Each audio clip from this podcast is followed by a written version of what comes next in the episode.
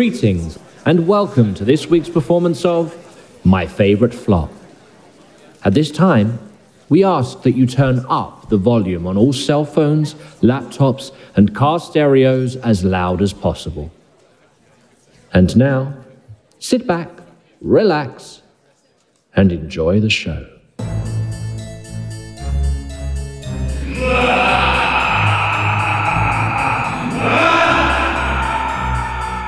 Welcome back. Welcome back, ladies and gentlemen. It is spooky season, and of course, we are back with a brand new episode of my favorite flop uh, that is seasonally themed for all you crazy kids out there. How's everybody doing? I'm Christina. And I'm Bobby, and I could not be more excited that it's starting to get darker early. It is starting to get cooler outside. This has been a hot summer, and Yeah. I live in Las Vegas, so it's been really hot.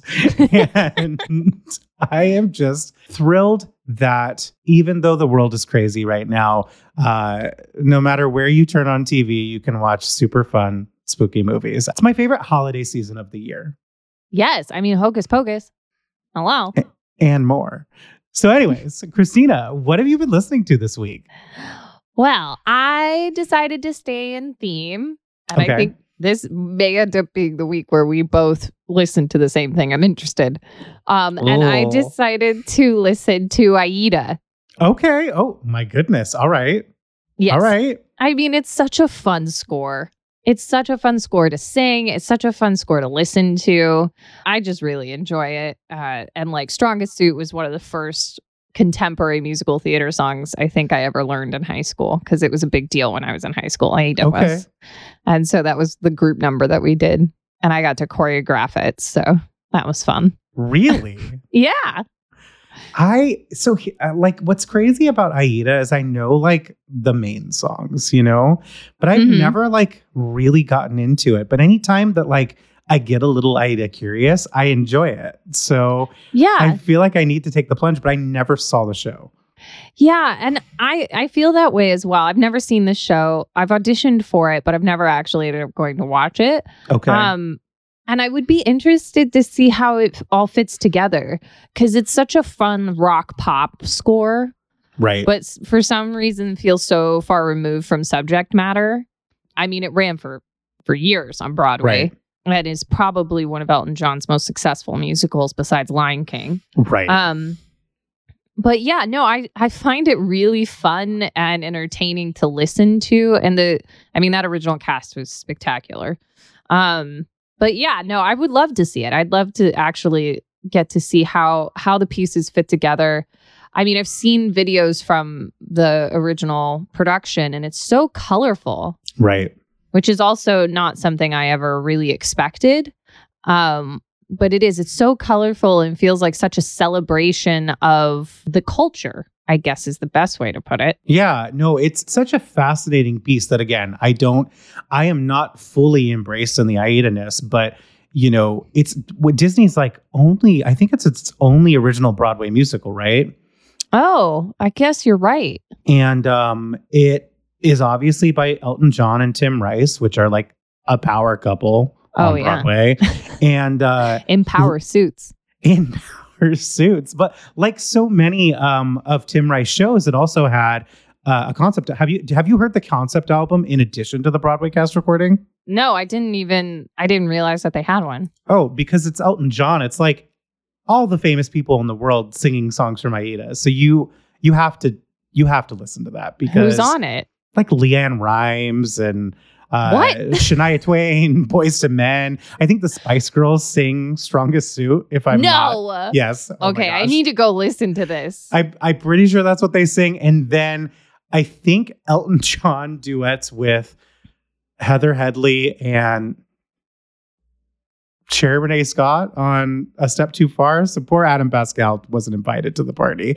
Uh, but, and I could be wrong on that, but like it is it is a potpourri of 90s pop stars. I love that. Elton A was like- potpourri instead of a potpourri. A potpourri of pop stars. I don't know. It's it's such a quirky thing because I wish Disney did more of that because Aida was success. It's so weird that it hasn't been revived either. I don't know. That's a good point. I'm surprised it hasn't been revived, especially from its success and its success regionally. There's that's interesting. Yeah. Well, and Elton John has become a force on Broadway, you know, Yeah. with things like um got your favorite, Billy Elliot, but also uh, you know, working on other projects. I don't know. I it's weird. It's weird to me that we haven't seen a revival. And it's weird to me that Disney hasn't done more original musicals. Anyway, I'm glad that you listened to Aida. That's a surprise. I wasn't expecting that one. Well, what did you listen to this week, Bobby? So I went on brand the other direction. Okay. I listened to something that I sadly don't think we'll ever cover on this podcast because there was a podcast earlier this year that covered it in depth. But I listened to the original Broadway soundboard of Carrie the Musical. oh. uh, It's spooky season, so I had to. I had to do it. well, tell me how much you love this show, Bobby. I mean, Concisely. concisely. I love this show because before I got into musical theater, I was a big horror movie fan. And so once my love moved to musical theater and I discovered that the show existed, I immediately was like, I don't know what it is because I hadn't discovered that yet, but I I already like convinced myself I was going to love it. and then I discovered the really amazing things about it and then the really not so amazing things about it, at least at, as a teenager, you know, that Mm. um I've learned to appreciate over the years and I was just like this this all this all clicks to me. I mean, it really is like the genesis of why I'm one of the hosts of this podcast because to me, how that came to be is the most commercial decision in the world, but also I think one of the most daring. Like, who in their right minds in the 1980s is like, we're going to turn a Stephen King novel slash movie into a Broadway musical? Debbie Allen's going to choreograph it. It's going to be written by the dudes from Fame. Oh, and by the way, um, it's also going to be produced by the Royal Shakespeare Company. Like, we're going to do all these things. like, it that stuff doesn't happen anymore. So, what from when you listened to it as a teenager that you're like, this is terrible choices that you came to appreciate later? All of the teenager songs, um, which is Oh. interesting. Yeah. Which is interesting because I have learned to appreciate them more. So I don't know if I was a very cultured 16 slash 17 year old who was like, I mean, Betty, are any of us? Betty Buckley, Linzi Hateley, this is genius. What is what is going on with these teenagers? Um, I don't know. It's I, I appreciate the piece as a whole a lot now, but those songs, especially on Broadway, "Don't Waste the Moon," um, uh, "Do Me a Favor," even "In," these are all songs that I love now, but I just had a hard time as a teenager, and I was, but I was still like, they're weirdly good in a bad way. I don't know. That's what I listened to this week. Okay, so should we should we move on to our episode? You want to get Yeah. into clues? Yes, we should move on to these clues. So, the first clue, ladies and gentlemen, that we gave you at the end of the last episode, which would clue y'all in to the fact that we were moving into spooky season, was this. Both of these deadly musicals, based on novels, were described by Ben Brantley as having nothing going on that would keep you awake, aka the musical sleeping pill. And clue number two was on Twitter. Both of these musicals had record breaking runs during their out of town tryouts. which was followed by our Instagram clue, which was a picture of Meryl Streep in The Devil Wears Prada. And then the blog post was about five musical flops by Frank Wildhorn. And our last and final clue, boys and girls, is this that we're giving to you now. Members of the creative teams to both of these musicals have contributed material to the Beauty and the Beast film series. Christina, should we tell them what these musicals are? Yes, let's tell them. All right, drum roll, please.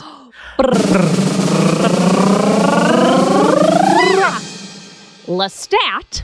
And Dracula, the musical. So we're going to start with Dracula tonight because it came first. both the novel it's based on and the musical And the movie. And the movie wow And the movie. i mean that makes sense dracula's pretty famous right He's the original. He's the OG. So Dracula opened on Broadway in 2004. Music by Frank Wildhorn, lyrics by Don Black and Christopher Hampton, who also wrote the book. Um, based on Bram Stoker's Dracula. Dracula. And that's a pretty epic team. I mean, Frank Wildhorn has worked with Don Black a couple times, probably most famously to a lot of you youngins, Bonnie and Clyde. But Right. um, Don Black has a very special place in my heart because he wrote the lyrics to The Worst Witch. Seven degrees of separation to the worst witch. Always. Oh, sure. I love it. Okay, Bobby, why don't you give them the synopsis? Okay. Set in Europe at the end of the Victorian Age, the story follows the infamous vampire as he lusts for new blood. Jonathan Harker and Mina Murray fall victim to Dracula's unnatural charm, and along with his nemesis, Dr. Van Helsing, must fight Dracula's supernatural powers. A comedy. Is this one a comedy though? it's really not. No. This Dracula is considered one of the greatest I'm going to say love stories of all time, but Yeah. maybe one of the greatest lust stories. It's a sexy novel. Have you read have you ever read the book? I haven't. I've seen the original film Okay. because I, I, even though I am not a horror buff, Okay. um, I took a class in college that was about the origination of horror films okay. because Oh, interesting. historically, horror films is actually what gave Hollywood its life. Oh, 100%. Universal So- Studios. The Laemmles, that was what brought filmmaking to Hollywood. And so in 1931, I believe, um, is when they made the movie Dracula for an American audience. So the success of Hollywood is built on the back of Dracula and those original horror films. The musical actually started in San Diego at La Jolla. Right. Which is where the biggest one that's come out there probably is Jersey Boys. Jersey Uh, Boys and Tommy probably. Yeah, and Jersey Boys was directed by Des McAnuff, and so was Dracula. And Tommy too, actually. There you go. Um, Oh, okay, there you all- he directs all the shows out of La Jolla. Oh my goodness. They love Uh, Des.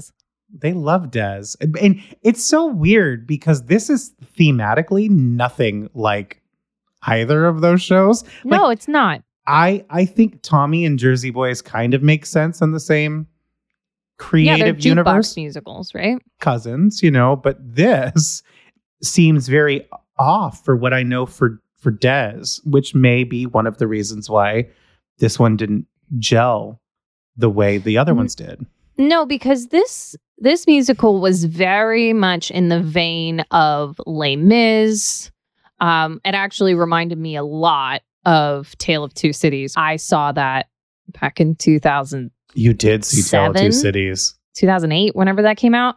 And I saw one of the previews, and it was, look, some of the music was really interesting, but Right. it just like, it didn't make any sense. Like, I didn't know what was happening. I think that Les Mis is kind of an anomaly when it comes to epics. Right. Um, I think it's really hard to put such an epic piece of literature on stage. Um, and I feel the same way about Dracula. Like, Well- there's so much that happens. it's interesting that you mention epic literature because you know Frank Wildhorn composed this musical and if you look at a lot of his shows he chooses and and I don't know if we brought this up on this podcast or if I've talked to somebody else about it but I'm going to talk about it now Great. um Frank Wildhorn adapts a lot of really epic stories based on Mhm. epic novels Jekyll and Hyde Dracula et cetera et cetera Count of Monte Cristo uh and I don't know if it's strictly because those stories are so larger than life that you, at face value, you think they would make really great sweeping musicals, Right. or if simply because you don't have to pay for the rights because they're out of copyright, which happens to be the case for, I think, almost every single musical that Frank Wildhorn has ever written, There you go. which is interesting to think about as well, right? It's yeah, and so let's talk about the musical real quick Sure. about uh, just some of the um visual aspects of the show. So this show at La Jolla had a lot of automation. It had a lot of tricks and theater tricks and Right. and um even some pyro stuff, right? It was really well received in La I- Jolla. I think officially the most successful musical they've ever produced. Yeah, which is crazy to think because of Jersey Boys. Jersey Boys was a massive success down there, but this one's superseded it, I believe. Right. And w- one thing that is infamous about the La Jolla production and not the Broadway production was that at the opening scene to the show is Jonathan Harker coming to Dracula and Dracula attacks the carriage and he walks off the front of the stage and just disappears. And in the words of the review that I read, just walks off the edge of the stage and disappears without a trace. And you don't hear anything. It just like transition into next scene. And they cut that for the Broadway show, which confuses me. But that was like the most stunning thing that anyone had ever seen. And that's how you open the show. To know that they were able to do that in the out of town tryout for this, I mean, vampire when you're dealing with horror creatures that Mhm. are not human you know what i mean um, they have these mystical powers and abilities and vampires uh, depending on the lore that you are going to go by whether it's an anne rice vampire it's a bram stoker vampire it's a Sparkly vampire. a sparkly vampire yes a stephenie meyer vampire uh, you know these these powers these mysticisms that go with them uh, they're even hard to translate to the screen speaking of sparkling vampires you know so to be able to achieve something so effective on stage and then to drop it when you're at the 11th hour blows my mind Yeah, it's interesting those choices that get made. I would I couldn't find any literature on why they made the change, Right. just that it was cut by the time they got to Broadway.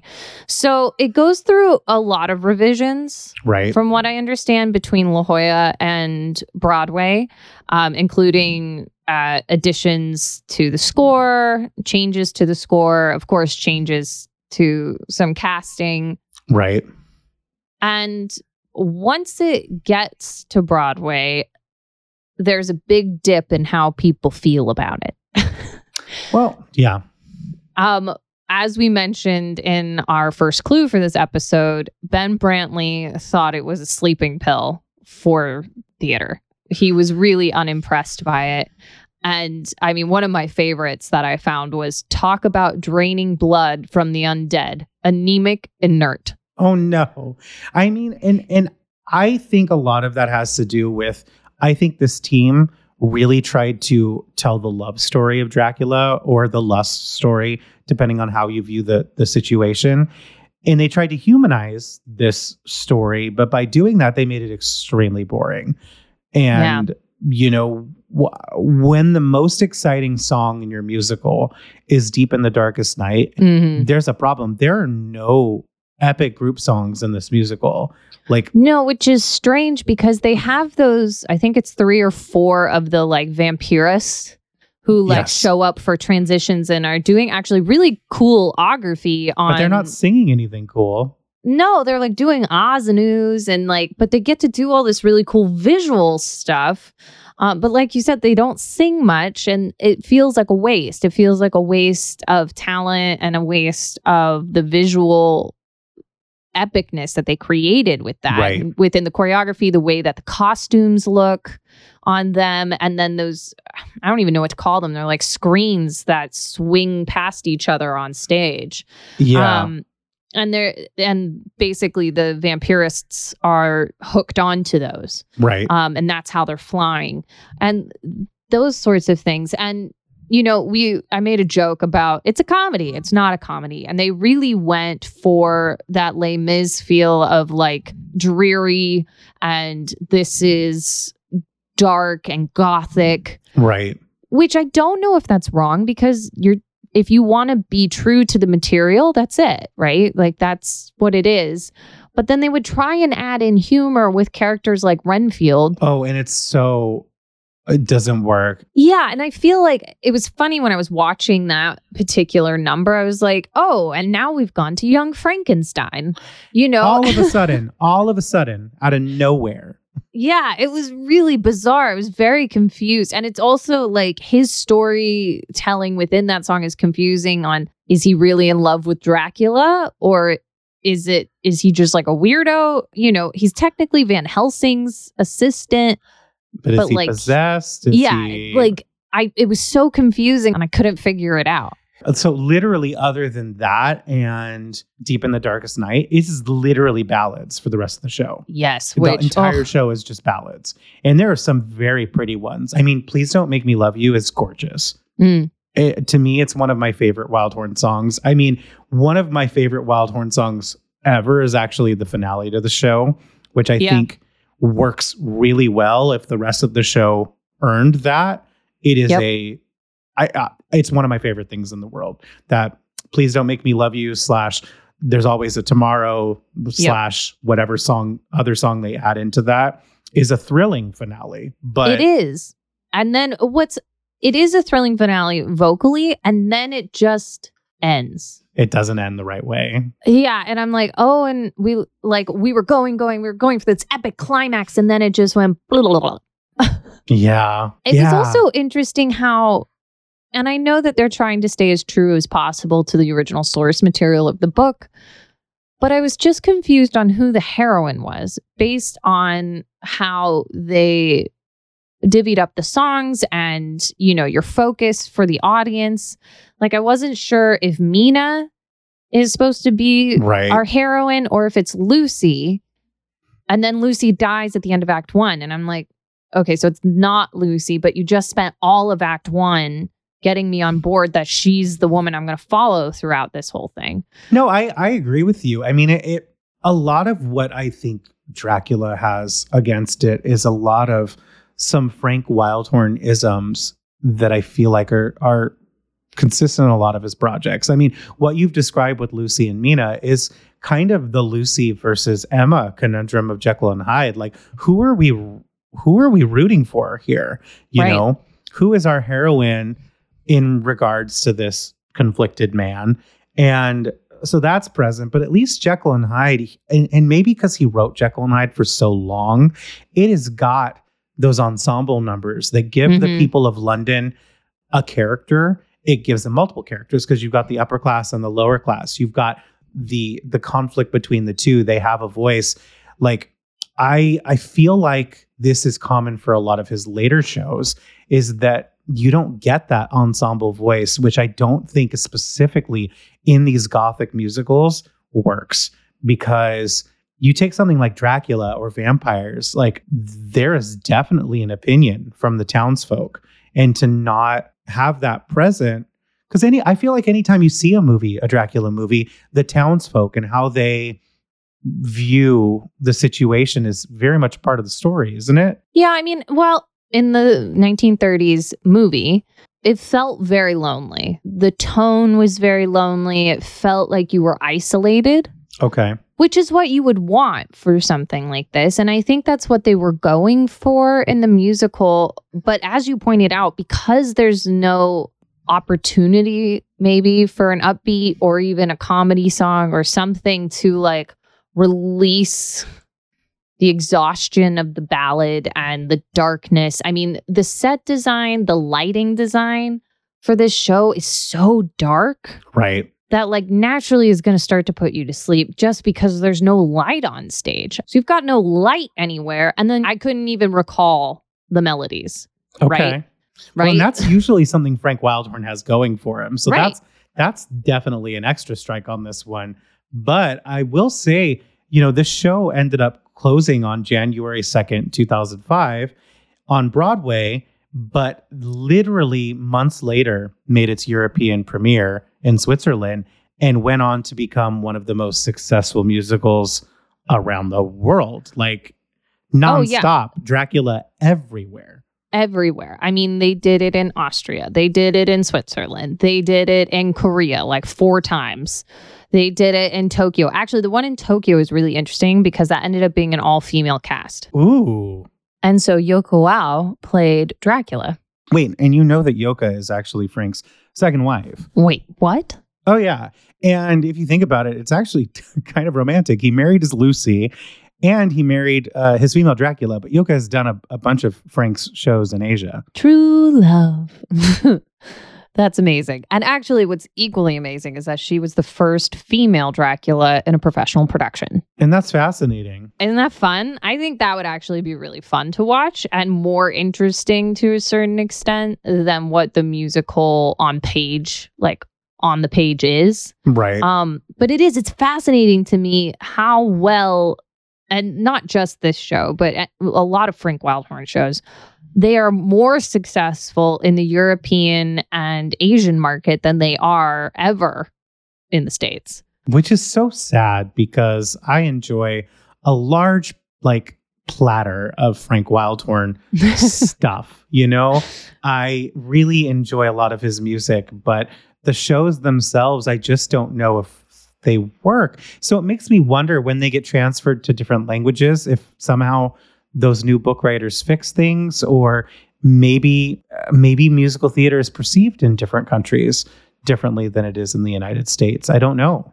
It might also be influence from producers. Like there's a lot of stress and there's a lot of expectation when it comes to moving a show from an out of town tryout to Broadway. Right. We talk we're going to talk about it uh, with our next musical Lestat about massive changes that were also Right. made from the out of town tryout that was very successful to the Broadway. And I do wonder if a lot of that comes from having too many cooks in the kitchen, right? You have to have a f- you have to have at least a handful of money producers involved in a musical to get it to Broadway from a monetary standpoint, right? And all those people because they put in so much money, Right. you know, they get a say. Well, and I think you know when you ha- don't have those stakes so high of Broadway or die, you know, because it's already done Broadway at this point. I think you you get these, and luckily for Frank Wildhorn, is you get these really creative directors in other countries who are able Mm. to take the material and put a stronger stamp on it. Because one Yeah. thing, and I wanted to ask you, you know, before we move on to the next show, well, you know, if you're going to make a Dracula musical, you know, if you're going to make a musical piece specifically based on this material, one of the things that you need to probably convey, at least I feel, is you Mhm. do need to humanize Dracula Yeah. because vampires, uh, at face value, were human at one point. That's the whole thing, is they get turned, right? And what is the human side of Dracula? You know, why does he let Mina go at the end? Like, d- how do we feel for our anti hero in the show?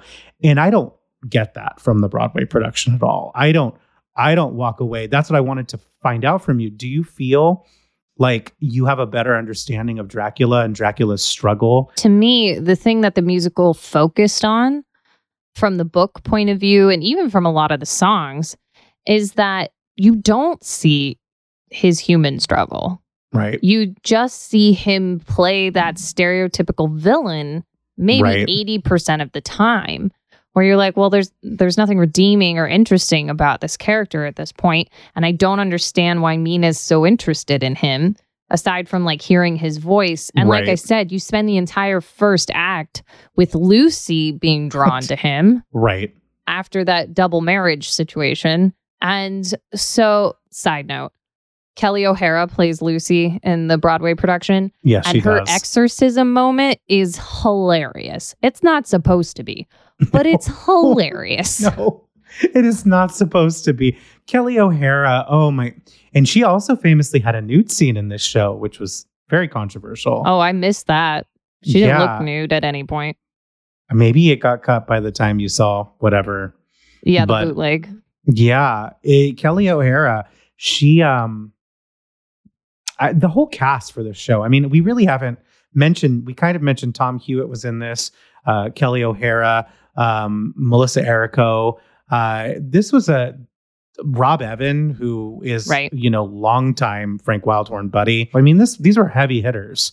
I don't know if the material really fit any of them well. So you have Kelli, and she sounds beautiful. It's all in her money notes, right? Mhm. And you had Errico, who's great as Mina. I, I don't know. I just, again, I couldn't walk out singing any of the songs.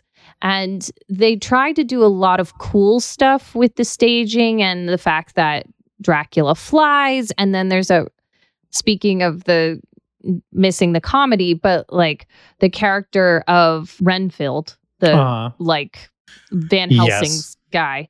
You know, his death scene is actually really impressive in terms of stagecraft and stage combat because he gets lifted in the air one handed by Dracula, and then the breaking of his neck is so well done. Right. And I, I, that moment, I was like, whoa, that's cool. Um, and even the closing moment to Act One, where all of a sudden he shows up as a bat and he's hanging upside down, Right. that was also really cool. But I don't know why it happened. He just all of a sudden was a bat. Ugh. You know, and if it just felt like they got a couple of these really cool tricks in and thought that that was just going to be enough that they were able to do it right. instead of like giving them real purpose. They weren't utilized to move the story along. Well, what was going on? This premiered on Broadway in 2004, which uh, seems forever ago at this point. It kind of was. For a long time, I would have been like, that was two years ago. It's not anymore. Uh, this was a crazy time. You were just only a couple years after 9 11. Yeah, only a couple years after 9 11. And in the world of pop culture, Buffy the Vampire Slayer had just ended. Really? I mean, Buffy was, I mean, Americans are obsessed with vampires, right? Yeah. And Buffy the Vampire Slayer on TV was like a milestone. Like it, that and Dawson's Creek were teen television Oh, Like- yes. for a moment. And I watched Buffy early on and I gave up when they started adding all the characters. But some people were all about like all the characters. Oh. I watched all of it. Uh, You were there for Michelle Trachtenberg. You I were there for Willow becoming a lesbian. You were there for everything. All of it. I mean, I was a total Spike fan, you know, over Angel. So, spe- speaking of Spike, you know, I don't know what year the musical episode of Buffy came in, but it was a it was towards the end Yeah. because it was when the cast was much larger than those initial years, and people knew there were demons and vampires and all those things, uh, and people were witches, and I still don't understand. But uh, once more with feeling eh, was a big pop culture phenomenon. Yes. and so there actually was a lot of goodwill for something like Dracula to work. Yeah. You know, I think on this podcast, we may come to the conclusion at some point, maybe not this week, maybe in the future, that vampire musicals don't work. But coming out of Buffy, I do think there was, I mean, they did it. Joss Whedon did it. And those oh, aren't Oh, even yeah. great songs. Like, oh, no. It's not great songs in that episode. no. But like you said, it gave reason and do something like impetus to do something like this and do something like Lestat because Lestat was only a couple of years later. This is our commercial break. To advertise here, please email myfavoriteflop at gmail.com and visit our website for previous episodes. And to buy merch, please buy our merch. We have a one year old to feed. And now back to my favorite flop.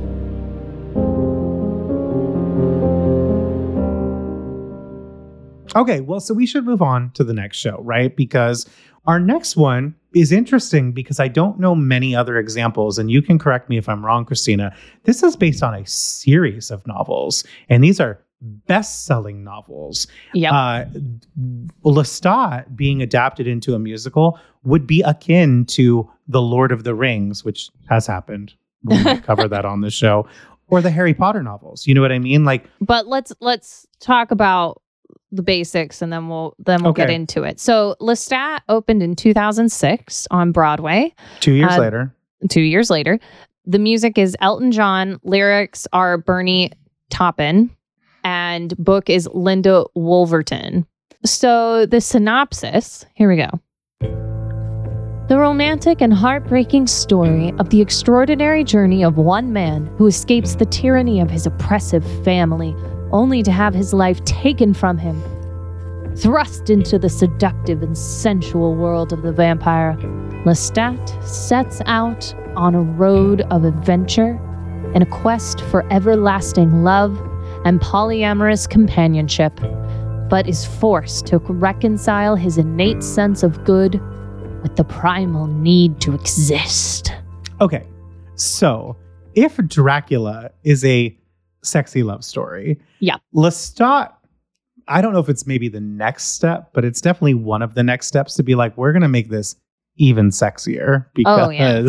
not only are these going to be sexier vampires, they're going to be bisexual, which is a thing. Like, eh, well, you, ha- it's also a thing in the lore of vampires. right? That's true, actually. It's not just Anne Rice. Like, right. in, if you go back through the history of the vampire craze, I guess what we're going to call it, um, that that idea because they live for so long. right. So, like, existence is different to them, right? So, Right. therefore, the fluidity of sex and gender is just it, there. They don't Right. think about it in such a binary way that we do in our that's- short human existence. And that's kind of cool. And it's kind of cool to Mhm. see a female author like Anne Rice hmm explore that with male characters.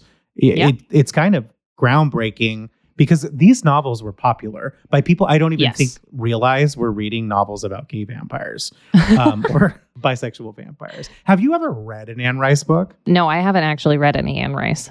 I've read.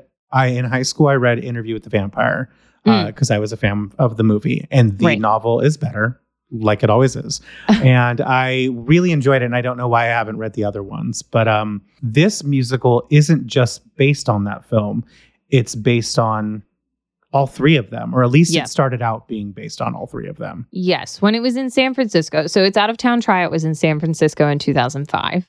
And fun fact, it was more successful than the out of town tryouts of both Wicked and Cats in San Like- Francisco. Can we stop for two seconds? Both of these musicals had record breaking out of town tryouts. Yep.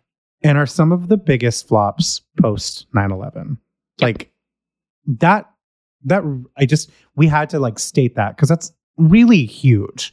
It is. It's a Yeah. really big deal. And it's and I find that really fascinating. I mean, also notice that La Jolla and San Francisco are both West Coast. Well, And then when it transferred to the East Coast, different perceptions. Well, you know, it's interesting. I there have been for years eh, to the point where it feels like a joke at this point, but there is a Broadway in Los Angeles, and there have Yeah. been talk, and there are gorgeous. Most of them are movie palaces, places like the Orpheum and things like that. There has been talk for 20 years now about renovating that area, putting in a streetcar, um, really making that an entertainment district again. And I have said for a long time myself, pl- someone give me the millions to make a Broadway West because I do think, you know, we talk about shows that try out in California. Another show, I'm not just saying we should do vampire musicals on Broadway in Los Angeles, but um, you know, I every time I bring it up, I'm like, you'd get your Wicked and you get your Phantom because you need those on the West Coast too, right? sure. But Legally Blonde would have never closed in California Oh, it would no. still be running today. Like, Yeah. and I think there are musicals that fit the LA West Coast sensibility that would do better had they stayed there in a professional way that was supported like Broadway, you know, make them eligible for Tony Awards and things like that. I don't, do you have opinions on that, Christina? Because you live I, in California still. Yeah, I mean, I I completely agree. And speaking of Carrie, since you brought it up at the beginning of the oh, episode, Yep. of I course. mean, La Mirada McCoy Rigby, they did a massive production, a really significant production of Carrie here critically in LA, acclaimed. Critically acclaimed. And that's exactly what they did. They went to downtown Right. and rented out one of those old theaters that don't get used anymore. And I think that if it had attracted enough outside money to help reinvigorate the actual surrounding neighborhood, right. it would have been a different story. And there's only so much that McCoy Rigby can do in that Right. respect, right? Like other people have to come and join the cause. there is a different sensibility for what attracts the critical and you know glitterati attention in Los Angeles than what does in New York City. Anyway, I, I think it's interesting that both of these had massive runs in California. They also had massive changes. so let's get to that. So Lestat plays in San Francisco and Yeah. go. It it plays in San Francisco, and actually, when it was here, it um encompassed all three books. Right. and really delved into material from all three books, which I find really interesting because generally people are like, no, you have to trim, you have to trim. Right. And apparently it was a better show when it had bits from all three right. in in the show itself instead of what they ended up with in, at, in Broadway, which is watered down version of that. They took out a lot of the other stuff, Right. especially the Queen of the Dam stuff. Which is so sad because, you know, Queen of the Damned famously was one of the last things that Aaliyah did before she died in 2001, which is only a couple years before this musical premiered. So to cut all of that out of the show, it just felt weird, you know? I yeah, uh, it's also so infamous within the Anne Rice fandom. Oh, 100%. I mean, I can't imagine how you make a Harry Potter musical. You know, they had to make a Harry Potter play by continuing the story because there's Yeah. no way that you could adapt All those. of that material. No. So that's definitely a difficult thing. How do you take this the full story of the vampire Lestat and turn it into a Broadway musical? But that's what they attempted to do and then got cold feet, which is weird. It is. It's very strange. Also, I found a bootleg of the San Francisco production, and the visual on stage was astounding. It's an epic show. It's so beautiful, and it's very different than what the Broadway production ended up looking like. Like they had these screens that lived at the back of the stage that were projected on. So in the San Francisco production, it starts out with Lestat writing his memoirs in modern day society Right. on a laptop and what he's writing is being projected onto the screen as if what Anne Rice published is his actual memoirs, right? 100%. so um they were doing this fun projection thing to help help the audience follow along in his life and story um Right. and then they also utilize it in a lot of different ways like when they go to paris and they have the players and they they're doing these plays and stuff like that they were actually doing like shadow puppetry with the actors which was so beautiful Oh, so yeah. visually exciting and that was cut from the broadway production they also had really fun because one of the big things within the Anne Rice novels, the lore that they talk about um, in How to Kill a Vampire is with fire. Right. And so that plays a huge part of the storytelling in the San Francisco production. And they kind of took out a lot of that visual, like they tried to do pyro stuff on Broadway, but the problem is is like especially the bootleg I watched was from someone who was sitting up in the balcony and you can literally see the flames come up and then 3 feet behind is the actor oh. like half acting to die and then trying to get down in the trap Oh no. door elevator thing. And, And- you're just like, ugh. Well, and that's one of the most iconic scenes in the movie is Tom Cruise getting lit on fire by Yeah. Brad Pitt and you know by as Lou. I mean, you've seen the movie Interview with the Vampire. I haven't actually. no, Christina. Oh, I'm you would sorry. enjoy this one. I Uh, probably would. it's it's really good. You know, Christian Slater plays the interviewer. Um, Tom Cruise plays Lestat.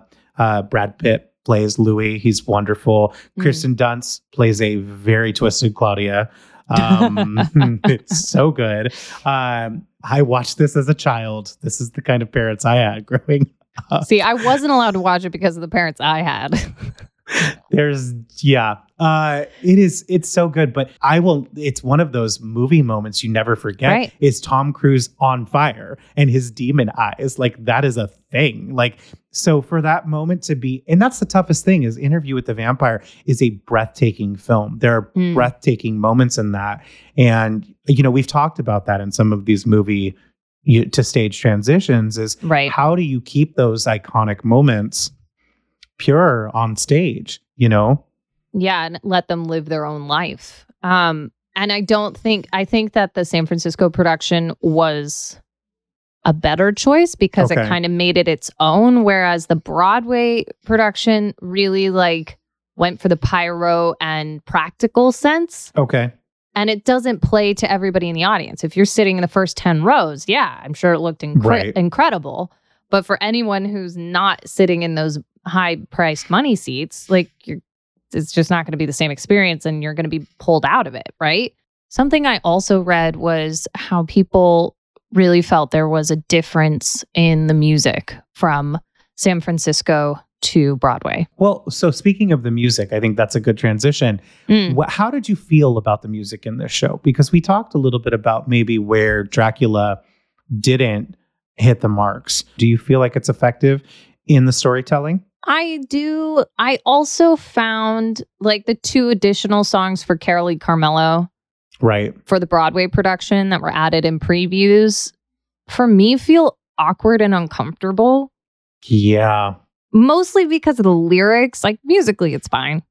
Um, and Carolee Carmello has an astounding voice, so like cool.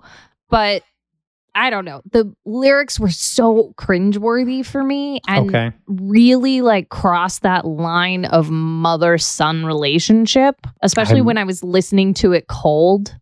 Right. I was like, whoa, didn't they just talk about, didn't she just say that it was her son? Oh, but now she's talking about him like he's a lover.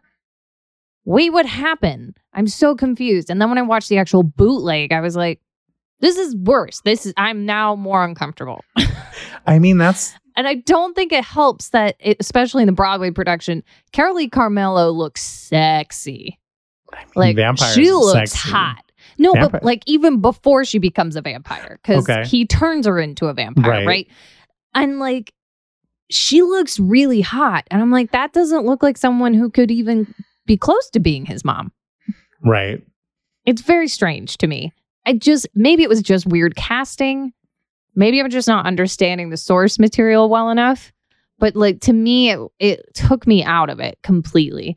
And like other musical moments were great, but none of it like excited me. So my feeling on the music is, you know, I know Elton John is British. Like I get it. I get it. Like it's a thing. But he's always kind of had this Creole twang to him. I don't know.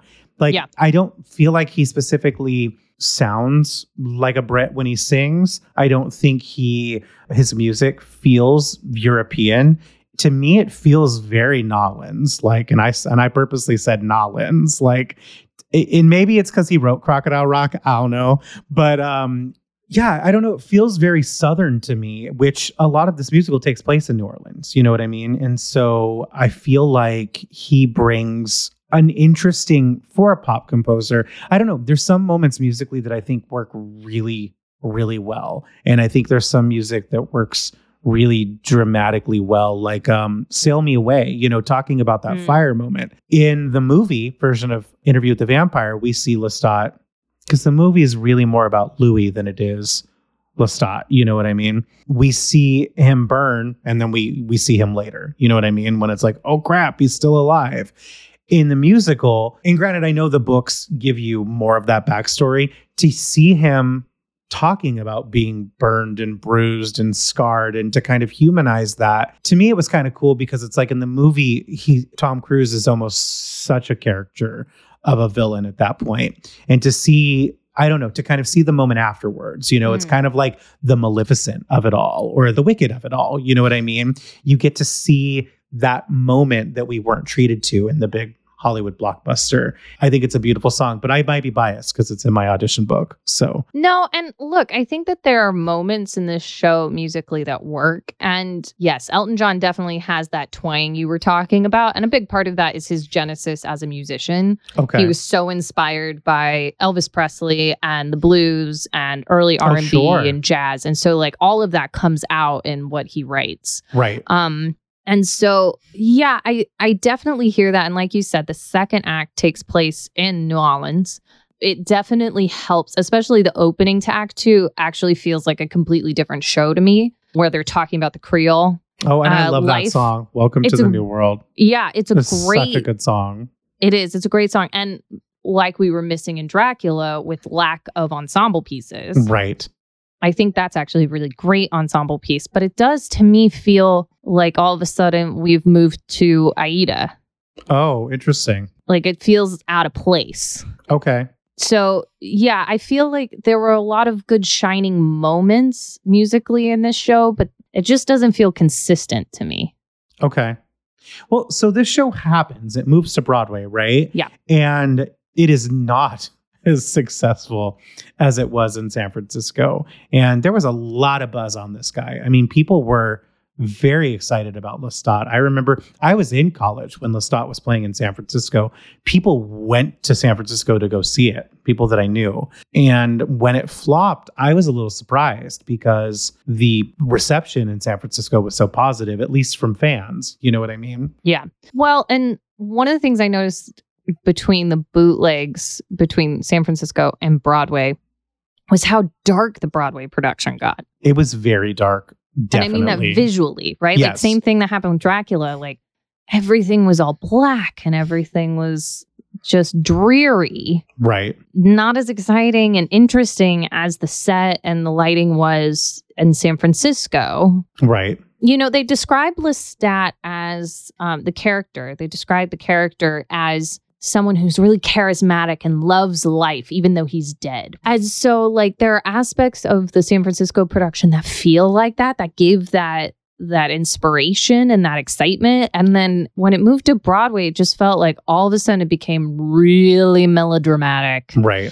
and really like Les Mis I don't really have another descriptive word for it. Do you know what I mean? What are your thoughts? Well, so speaking of the charisma of the person playing Lestat, how do you feel Hugh Panaro was in the role? And I bring that Hmm. up because Hugh Panaro famously also starred in Sideshow as Okay. Buddy and also starred in Martin Guerre, which none of these musicals were hits in the United States. You know what I mean? Um, and I and I and I hate to blame it on an actor because I think Hugh Panaro's got a beautiful voice and he's obviously an attractive dude, especially in the time frame of the Martin Guerre to Lestat. You know what I mean? But that doesn't always equal the star power you need. I mean, Tom Cruise is a movie star. You know Yeah. what I mean? He is charismatic to no end. Do you feel like you got the gravitas of a Tom Cruise from him portraying the role? No, I didn't get the gravitas. I did get, especially in the San Francisco, again, the San Francisco version felt tonally very different from the Broadway version. And in San Francisco, he had all of that young, like male testosterone feel to him. And then when I got to Broadway, it was like he was trying to be James Barbour. Right. Oh, which is funny because Barbour was in Yes. the workshop. He played Lestat in the workshop. right. And it felt like he was trying to be that, and that's not who he is. No, not at all. I would never put them in the same. I would not call them back for the same people. Other than Carolee Carmello and the girl who played Claudia. I mean, I have a love-hate relationship with I Want More because I do think it's an awful song. But Elton John singing the demo is one of the things that gives me life. And this did you get a chance to listen to that at all? No, I didn't. Oh my gosh, because it's Elton John just being Elton John, and I wish I did a better Elton John like impersonation. But like at the at the point when when he's like, "Oh dear," I don't know, like it's just my favorite thing in the world, and it's probably on YouTube. So if you're listening, just look up Lestat demo. Uh, you know that's one of the controversies with Lestat is the show flops on Broadway, but they still record an entire cast album. It's an Elton John And Elton don't John release it. it's an Elton John show. So they pay to do it, but he refuses it to ever be released. It is Which is locked in a vault somewhere. and I have searched. Like, and I'm not the only one. Like, people have probably tried to break into his, like, I don't know, to steal His this cast recording. Absolutely at this point, right? It's so weird. I you know, there's a lot of Lestat material online, but um Well, and I should say, now that you're talking about the fandom of it, Anne Rice's fandom love this musical. that doesn't mean- surprise me. Love it to the point where there was an all female, I'm going to say high school production. I Not mean- quite sure. but there was an all female production of this musical in Russia. Like they translated I- it to Russian and did it. And it's on YouTube if you want to go it's find like a it. pro shot. It's like a Broadway pro. Pro. shot, but of a high school production. Yeah, it was very strange. But it's fascinating. Like, I mean, they love it. And I I did a deep dive on like vampire fandom and found it all over the place. Okay. Like on Wiki and like everywhere. They Right. love this show and they blame the critics. They blame the critics for panning it just because it was a vampire musical. Interesting. Yeah, it's really interesting. And I did find some reviews where they said, look, if you're a big fan of Anne Rice, I can see why you would love this musical. If you aren't, don't bother. Right. Oh, and interesting. yeah. So it seemed to, especially the San Francisco production, really seemed to speak to Anne Rice fans. Okay. And Anne Rice even went to opening night on Broadway and said, I can't wait to come back and watch it. I think it's great. Yeah, you know, I'm going to bring up Carrie again. Stephen King also loved Carrie the musical on Broadway. But, you know, maybe they see the things that the general public Don't. don't. Okay, so here's an interesting idea. I mean, how many times have we gone to see a movie of a book that you've fallen in love with because you've read it 50 times, right? And then you go see the movie and you get so disappointed Right. because you're missing all this stuff. But then on top of it, you notice all the things that the general public wouldn't notice because you you're inside the character's head, right? Absolutely. I mean, that's you go on Reddit for any any of them and they're there. they're telling you all the things. Uh, Lestat, it's so interesting that this show hasn't had a further life because I think it's a stronger show than Dracula Yeah, I'll- and I'll agree with that. and a stronger score. And I think the score would probably be more sung and more well known had that cast album been released and had there been the opportunity to. I would be fascinated to see a regional production of Lestat. You know, I would be fascinated to even see a revival of it because I mean it's Elton John. Like even Elton John on his worst day writes really great music. Oh, completely. And the fact that this was the musical that he did with his longtime writing partner, Bernie. Which could be part of the problem too. Because yeah, he is not a musical guy. he's not a musical guy and elton john has really become one himself you know he wrote that lion king movie and you know Oh, got yeah. bitten by the bug and has flown with that. Well, and we should also talk about current events. Like, why on earth would you think that we should turn Lestat at this time, point in time, into a musical, right? right And I think that a big thing, similar to what happened with Dracula, because Buffy had just finished in 2003, as this musical's being written and released, Twilight Book One and Two are out and are breaking all kinds of records. and those are like the sexiest vampires ever. So look i said i love fantasy and i love you know that that world of books. I cannot stand the twilight books. i mean if anything we can thank dracula and lestat from for flopping for the fact that we did not get the inevitable twilight, Twilight musical, musical. oh, mm-hmm. oh, oh, oh Can you even? I mean, at one point I was writing a Twilight musical, but it was not a sincere one. So there were No. songs like "I Run Fast." That was yeah. Um, anyway, yeah, Twilight was a thing. So I, if I were a producer, I would be like, yeah, Elton John, the beauty. I mean, not only did Linda Woolverton write screenplay book to the musical of Beauty and the Beast, uh, the same director. Like this is this is the team from Beauty and the Beast, which is huge. Like Beauty and the Beast was still running on Broadway. I, it didn't close until 2007. This was like this was a big Disney production that wasn't a Disney production. You know what I mean? They basically took everybody from Disney. yeah i mean the choreographer was jonathan butterell Okay. and i mean he did the he choreographed the film of finding neverland Oh he also had done light in the piazza and then he did giant oh the wow! LaChiusa giant, you know. Sure. So he's worked on some of these. He even did the Donmar company. Oh, interesting. Yeah. You also have him and and the choreography in, in this show, it's not there's not a lot of it, but those group numbers and stuff, I mean, it's really beautiful. It's really interesting and certainly adds to the storytelling. Sure, So, 100%. Like you said, you've got this A A list team. It makes sense. And it also makes sense because you're coming off the success of the Twilight books, which, you know, wouldn't exist without Anne Rice's Lestat, and interview with Vampire. This commercial break is sponsored by Please Buy Our Merch. Please visit www.myfavoriteflop.com today.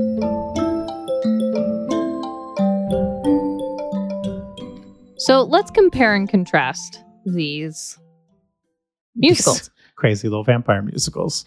So I think they both, like you said, have that pop rock feel to them, uh, and they're obviously both about vampires. But I think the way you know the the source material alone, one you have based on a classic piece of literature, which to me is a little bit easier of a sell because when you're trying to convert it to either being a movie or whatever, you kind of you have a basic storyline, you know what I mean? Mm. And you kind of like you have the ability to tell that story however you want because it's already been told 50 different ways. And I feel that a lot with Frank Wildhorn's work, which excites me a little bit because it's almost like how is he going to tell this story? You know, Yeah. um, in whether it's Jekyll and Hyde, whether it's the Count of Monte Cristo, how is he going to tell this classic story? Whereas Lestat, like you said, has a living, breathing fan base. So yes. there are different expectations out there from both of these shows when they premiere. Yeah. And to talk about the fan base, you know, there throughout the years, um, especially since 1931 when the first film came out in the States, it is a sense of we go through periods of vampire craze. Oh, and yeah. I'm I'm using that phrase because that's what I read on all the blogs. Right. Um where, you know, especially coming into the early 2000s, we had Buffy interview with a vampire, Lestat. True Blood was coming out. Vampire Diaries was starting up. Blade series, the Underworld series. I mean, it's all there, right? And we have, as a public, and not just in the States, I would say worldwide, as human beings, we have this fascination with vampires. We have this fascination with the lore of vampires. Well, and part of it is, I think vampires, unlike other monsters, they live forever. You know what I Mhm. mean? Is this this eternalness? Like even the most recent uh, season of American Horror Story has been centered on vampire-like creatures. You know, Right. this idea that you can stay young and you can not age and you can live forever what are you willing to sell it's kind of like this like devil's bargain almost because a lot of people at some point would would consider that in their head like well if i could freeze time and never die and all of this Right. stuff what would i actually do for that so it's kind of like a mortal like a i don't know it's it's I also think that there's an element like with the sexiness of vampires and why we find them so sexy Right. is this idea of savior complex right because they still have a human side to them. Right. And they're actually attracted to a human's life force, right. Right? Like there is something about that that is really sexy when you're looking at it from that point of view. And the idea of like getting to save someone's mortal soul. Right. You know they talk about that actually a lot in lestat is saving the mortal soul. Right. and um i think that that is something that as humans we have a real fascination with. I mean even if you compare it to something like any major religion hmm you have to save your mortal soul. Right. So it makes sense to me that you would try and put vampire lore into a musical medium. I mean it's been put into every other medium. Right. And they're ancient stories. I mean, they're verbal stories that have been passed down from generation to generation about these creatures. Well, so interesting thing, you know, we keep referencing this 1931 Dracula movie. You know, Mhm. and and you had brought up much earlier in the episode how it was horror movies that built Hollywood, but it wasn't just Dracula. It wasn't just Nosferatu. It you know, it was Bigfoot. It was Swamp Thing. It was, you know, the werewolf. It was the blob. Well, yeah, all of these things. I mean, these are the movies that built Hollywood, and then it was The Yep. Wizard of Oz. But before Wizard of Oz, it was these things. But why don't we see? I mean, there have been a couple adaptations of Frankenstein, you know, which fascinates me because I think that is one that could work if done right. But why I don't agree. we see the other classic? I don't know. We've, I mean, we've had Jekyll and Hyde too, but why, why not Werewolf the musical? You know, does that I think a big part of that is when you get into some of these other monsters, the physical transformation is so drastic okay? that to do that successfully on stage is like a whole other level of technical No, issue. that's one. I mean, how do you how do you physically transform someone into a werewolf in front of two thousand people? If you can do it, let's do it. I mean, they kind of do that with Shrek. Fiona changes on stage. I mean, it's it's very brief, Right. you know, and it's right before intermission, so then they can actually get her put into proper makeup and Right. but I mean, I do wonder if there's a way to do it successfully. I'm I mean, there are enough creative people out there and smarter makeup artists than me, obviously, who probably have a lot of fun ideas on how to make that work. Right. And bringing up the Twilight books, I think werewolves have become far more sexy since the Twilight books and True Blood. Um, well, and I guess Twilight werewolves. See, my issue getting behind a, a traditional werewolf is one of the things that I think draws people to vampires in a musical is what you said. There's still a piece of humanity with these monsters. When a Mhm. werewolf is a werewolf, to me, unless it's Jacob, you know, um, he's no longer human. You know what I mean? right. And when you're dealing with non-human creatures in a serious musical, you know, part of what we do in a musical is we the emotion, the human emotion is so big, you have to sing. So is it weird for the non-human to sing? Yeah, I just got like a whole image of a wolf howling in Right? tune and being melodic, but there being no words. Yeah, I don't know. I don't know how how those kinds of monsters work. I know we touched on it, but what is the difference between America and the rest of the world when it comes to being an audience of these films? Horror movies are big in America. They still Right. are. They are I wouldn't say they're the backbone of Hollywood, but it's the easiest way to get your foot in the door. You know, I mean, look at Sam Raimi. Like that Sam Raimi, big, huge Hollywood director, starts with horror films, you know, and you could even say the same thing about Steven Spielberg, Close Encounters Oh. and E.T. Heck yeah. Those are definitely gray area. Uh, we love horror films, but when it comes to theater, I think it's just outside the realm for American audiences. But I think in other parts of the world, it makes sense because theater in America, theater is such a different art form than film or sports or, you know what I mean? yeah. But you go to Europe and you go to Asia where the government funds so much of the you can make big ridiculous artistic choices, right? Like yeah. e- e- eh, directors can play with this material. I remember, you know, a couple of weeks back, all those pictures came out. I think it was in Hamburg. Was it? Ham- it was somewhere in Germany. That product, the new production of Wicked, that is not based on the Broadway production. Did you see those? No? Oh, there's this like epic, not professional, non copycat production somewhere in Europe. I think it's in Germany.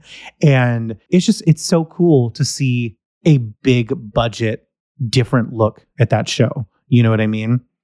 And you can do that in other countries. Yeah, I it's also interesting the idea that in these other countries there is less preciousness, Okay. for lack of a better word. There's less preciousness, isn't there, to theater and musical theater? Well, it's not their art form. So right. I can't stress this enough, and people probably have opinions about me saying it. Musical theater is an American art form. I, I don't think we're the only ones who can do it well by any means, but it's something that is uniquely crafted by the American experience. You know, this move from opera to operetta to musical theater. It's something that happened here. It's influenced by race, it's influenced by class, it's influenced by the unique immigrant melting pot that we had during our history. So it is very precious to us. It's also very expensive to produce here. You know, the stakes are very high, but I think you're right. It's not as precious to other cultures and you can have more fun with it. I also think that there is something to be said for the commercial that is Broadway, Okay. right? Broadway, we kind of mentioned this when we were talking about East Coast versus West Coast. Broadway is catering to tourism. Right. always. That's how they make their money. That's how shows keep going because not enough people live on the East Coast or in New York City for that matter to keep some of these shows running for longer than six Right. months, right? Whereas LA is about catering to a local audience because that's what it is. And I think the same could be said of Asian productions of these shows, right? Oh, sure. they're catering to the local audience especially now they've been doing so much translating of everything Oh, into their language which is amazing when i toured asia they only translated the book Oh, yeah. And we would- 100%. we would literally lip sync to spoken dialogue in those No, local you didn't. Oh No, yes we did No, you did Oh, not. Oh my god. Yes, we did. But we would sing live in English. Okay. and then they would have big screens and then the it would all be like closed captioning underneath in their language Oh in wow. the local language so that was how we would do certain shows and then there would be certain shows that were all english because in a lot of these countries in, in asia english is a very strong second language that most people speak so i think there's also something to be said for catering to a local audience instead of worrying about having to bring in tourism Yeah, I think I, I think so, and I think that um, Frank Wildhorn specifically has been very lucky to have his work move on to a big international stage. Yeah, I don't know. Well, so you kind of touched on it a little bit with Dracula. Uh, maybe not your favorite thing in the world, but maybe doesn't matter because it's been huge across the world. Do you think Dracula could be revived on Broadway? No. What about Lestat? yes Okay, why? I think Lestat has more of a contemporary feel Okay, to it and has the ability to speak to a contemporary audience.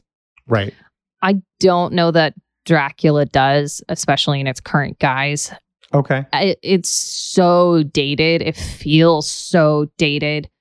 And it, even though it's not, it just feels that way. Um, whereas Lestat has this fun energy underneath it. okay. even though there were lots of changes made that were really in my opinion to the detriment of the storytelling and to the detriment of the production when it went to broadway it still has that underlying feel of excitement Right.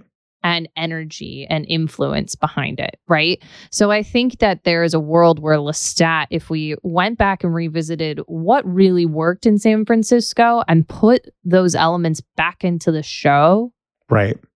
and maybe clean up some of the other stuff and, and Right. make in my opinion the mom stuff a little less cringy. You know it, it- maybe we do some of that. I don't know. I think that there's a world where lestat really really works Yeah, I mean, it would be interesting to see that cast album released. Uh, Mhm. it would be interesting to see them do it at Encores or like an Actors Fund concert to just be like, so let's brush this off and see. Because uh, Elton John's score, I think, works a lot better than Frank Wildhorn's, 100%. And because l- the vampire books by Anne Rice and Elton John's musical all feel very contemporary. You know what I mean? They feel as part of the collective modern world of the theater. I don't know. I just there have been so many Dracula movies made over the over the years, so many retellings of that story. To me, it's like okay, so Frank Wildhorn didn't get it right. I'd be open to see someone else do it. You know what I mean? Like sure because people have already told so many different Draculas, you know, that it's almost like, okay, I, I, I think I enjoy more parts of it than you do musically. I don't think it works as a musical. And I think that in order for Dracula to work in the theater, you need to, you've got hundreds of years, you've got centuries of history of this man. And you've Mhm. obviously got the present storyline you're telling. That's your job in the theater is how do you humanize this monster. That's to me, that's Dracula, the musical, the play, whatever you're gonna do. And I don't Yeah. I don't think they did that. So I think a new team could try that at some point. It'd be interesting. So in your opinion, Christina, these musicals don't necessarily suck, but you don't belong to their fan club? it's just not my blood type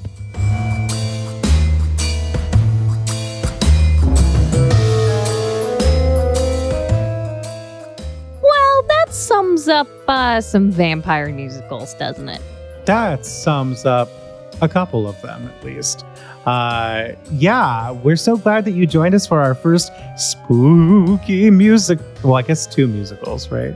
yeah That's what we do. but it's our this first spooky episode spooky episode. Ladies and gentlemen, thank you for joining us. Uh, it's October. Um, it's my favorite season. I hope it's your favorite season too.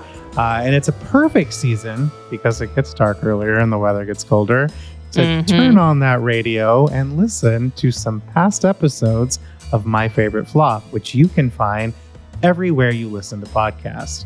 That's right. And it's also a good time to get our sweatshirt because it's chilly out. It and is you can find it on our website, www.myfavoriteflop.com. And of course, you can see us chatting on all of the social media sites, which are Christina. Twitter, TikTok, Instagram, and Facebook at My Favorite Flop. All right, Bobby, I think it's time for that first clue of our next episode. I think so too. Okay, ladies and gentlemen, the first clue for episode 19 is this The big love duet in this musical was originally titled Vampires in Love. That's right, kids. More vampires, more fun. Oh, yeah. All right, Christina, do you have anything to send our listeners out with today? Well, I've got a question for you, Bobby. Okay, what's your question? What do you call a blood sucking guardian of the galaxy? I don't know. What do you call a blood sucking guardian of the galaxy? Draxula.